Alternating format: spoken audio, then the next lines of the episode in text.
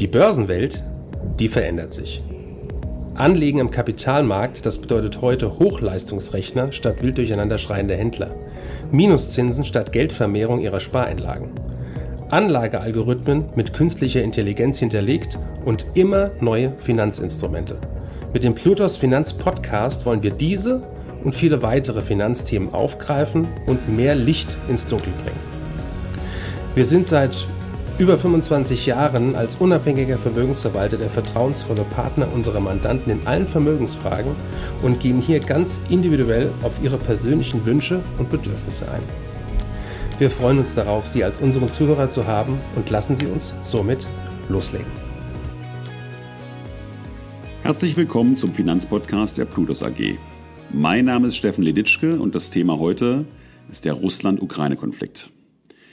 Wie kam es überhaupt so weit, dass dieser Krieg stattfindet? Der Konflikt zwischen der Ukraine und Russland reicht schon Jahre zurück. In diesem Jahrtausend begann die Thematik mit dem ukrainischen Präsidenten Viktor Janukowitsch, der eine russlandfreundliche Politik betrieb und weniger Wert auf eine Zusammenarbeit mit der Europäischen Union legte. Dies führte zu wachsender Unzufriedenheit der Bürger, die in zahlreichen Demonstrationen ihren Ausdruck fand. Ebenso protestierten aber auch russische Anhänger, die sich dagegen aussprachen, die politischen und wirtschaftlichen Beziehungen mit Europa weiter auszubauen.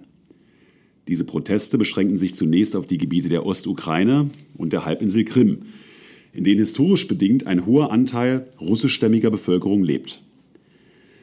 Im Jahr 2014 wurde die Halbinsel Krim von russischen Soldaten eingenommen. Laut Russland geschah dies, um die dort lebende russische Minderheit zu unterstützen.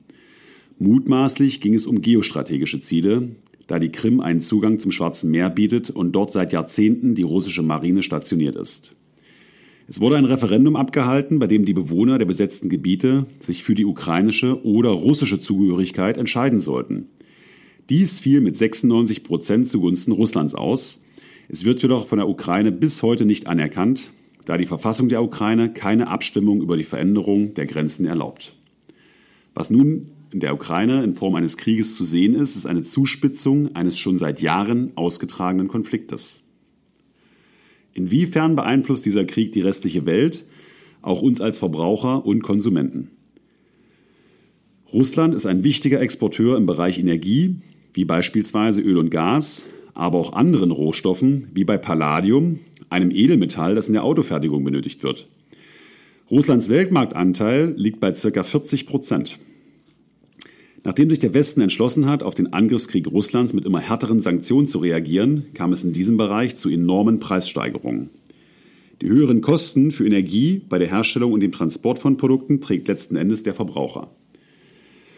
Russland und die Ukraine sind zudem wichtige Exporteure von Weizen und Düngemittel. Während Russland die eigenen Weizenreserven zurückhält, um von höheren Preisen zu profitieren, hat die Ukraine das Problem, die vorhandenen Bestände aufgrund des Krieges und den von Russland blockierten Häfen nicht exportieren zu können. Diese Umstände führen dazu, dass Verbraucher starke Preissteigerungen bei Lebensmitteln tragen müssen. Der SWIFT-Ausschluss für russische Banken schränkt den Handel bzw. den Im- und Export enorm ein.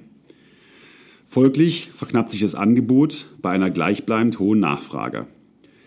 Gas muss nun vermehrt aus anderen Ländern bezogen und gekauft werden. Das russische Gas deckte bis zum Ausbruch des Krieges ca. 55 Prozent des deutschen Bedarfs. Die Abhängigkeit Deutschlands von russischem Gas wird auch dadurch deutlich, dass bis heute nicht gänzlich auf dieses Verzicht werden kann, ohne die eigene Wirtschaft zu gefährden. Für Importe von Alternativen wie zum Beispiel Flüssiggas aus den Emiraten oder den USA fehlt weitestgehend noch die benötigte Infrastruktur. In einem generell schon sehr inflationären Umfeld treffen Preissteigerungen bei Energie und Lebensmitteln die Verbraucher besonders, da Käufe in diesen Bereichen meist nicht aufgeschoben oder substituiert werden können. Aktuell gibt es auch keine Anzeichen für eine Besserung der Lage. Sollte es zu einem Stopp der Gaslieferungen aus Russland kommen, bevor der Westen die Versorgung durch Alternativen sichergestellt hat, wird sich die Situation für den Westen weiter verschlechtern. Ob Russland jedoch auf diese Einnahmen verzichten kann, ist fraglich. Wie wirkt sich dieses geopolitische Szenario auf die Börsen aus? An den Börsen spiegeln sich die zuvor genannten Szenarien deutlich wider. Erdölfördernde Unternehmen wie Exxon und Chevron profitieren von steigenden Ölpreisen, da diese bei gleichbleibenden Kosten höhere Margen und Gewinne erzielen können.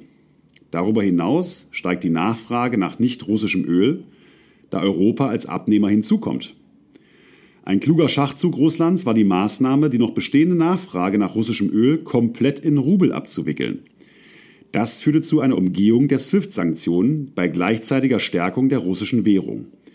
Der Rubel konnte sich in 2022 nicht nur stabilisieren, sondern zählt ironischerweise zu den stärksten Anlagen in der Krise. Das als Krisenwährung und sicherer Hafen bezeichnete Gold reagierte ebenfalls mit stark steigenden Preisen. Der Goldpreis stieg zu Beginn des Krieges auf 2070 Dollar pro Feinunze und setzte dann jedoch bis heute um etwa 10 Prozent zurück. Der Dollar selbst ist seit dem Einmarsch der Russen in die Ukraine gegenüber vielen anderen Währungen, wie beispielsweise dem Euro, deutlich gestiegen. Den deutschen Aktienindex DAX traf es zu Beginn des Krieges aufgrund der geografischen Nähe und der wirtschaftlichen Verbindung zu Russland vergleichsweise hart. Seit Beginn des Jahres verlor der DAX ca. 11 Prozent. Die Preissteigerungen in Verbindung mit den bereits vorherrschenden Problemen bei den Lieferketten stellten die deutsche Wirtschaft vor Schwierigkeiten. Internationale Indizes haben ebenfalls hohe Verluste zu verzeichnen. Was neben den vielen Krisenherden wohl auch daran liegt, dass viele Zentralbanken erste Zinserhöhungen durchgeführt haben, um der Inflation entgegenzuwirken. Für die Europäische Zentralbank, EZB, und den Euroraum steht dieser Schritt allerdings noch aus und könnte die Märkte noch mehr belasten. Viele international agierende Unternehmen haben sich aus Russland und dem russischen Markt zurückgezogen und müssen Einbußen auf der Umsatz- und Gewinnseite in Kauf nehmen. Wer profitiert vom Krieg? Die durch den Krieg herbeigeführten Veränderungen sind für die gesamte Welt und insbesondere für die direkt am Krieg beteiligten Menschen ein großes Problem. Wirtschaftlich betrachtet bringen solch einschneidende Ereignisse jedoch auch Profiteure hervor. Zu nennen ist hier beispielsweise die Rüstungsindustrie. Nachdem die deutsche Regierung beschlossen hat, ein Sondervermögen in Höhe von 100 Milliarden Euro bereitzustellen und Waffen in die Ukraine zu liefern, gingen die Aktien von Rüstungsherstellern in die Höhe. Es wird von einer stark verbesserten Auftragslage für die gesamte Branche ausgegangen, wobei die enormen Staatsausgaben zu deutlich höheren Umsätzen und Gewinnen führen dürften. Demnach hat sich der Aktienkurs des deutschen Rüstungsgiganten Rheinmetall seit Beginn der Krise mehr als verdoppelt. Weitere Gewinner sind, wie zuvor bereits kurz erörtert, alle Öl- und Gasförderer außerhalb Russlands. Der Bezug Deutschlands von Flüssiggas aus den Emiraten oder aus den USA ist hier zu nennen. Die USA haben selbst mit Venezuela wieder diplomatische Beziehungen aufgenommen. Diese waren jahrelang stillgelegt, aber nun, da Russland ausfällt, wird das vermeintlich geringere Übel in Kauf genommen.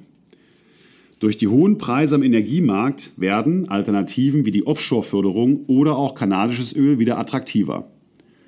Aus Angst vor einer Knappheit ist sogar die in Deutschland als sehr negativ wahrgenommene Atomkraft wieder zu einem Thema geworden und findet aktuell auf dem Weltwirtschaftsforum in Davos viele Fürsprecher.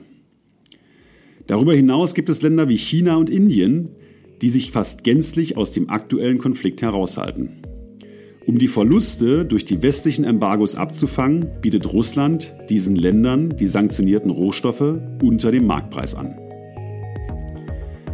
Vielen Dank für Ihre Aufmerksamkeit zu unserem heutigen Podcast und bis zum nächsten Mal. Danke für Ihre Zeit und Anhören unseres Plutos Finanzpodcasts.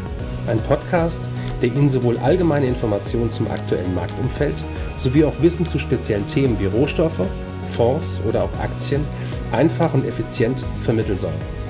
Wenn Ihnen der Podcast gefallen hat, dann hinterlassen Sie gerne eine Bewertung auf Apple Podcasts und folgen Sie dem Podcast auf Spotify. Teilen Sie ihn auch gerne auf Facebook, Twitter und LinkedIn und besuchen Sie uns auf plutos.de.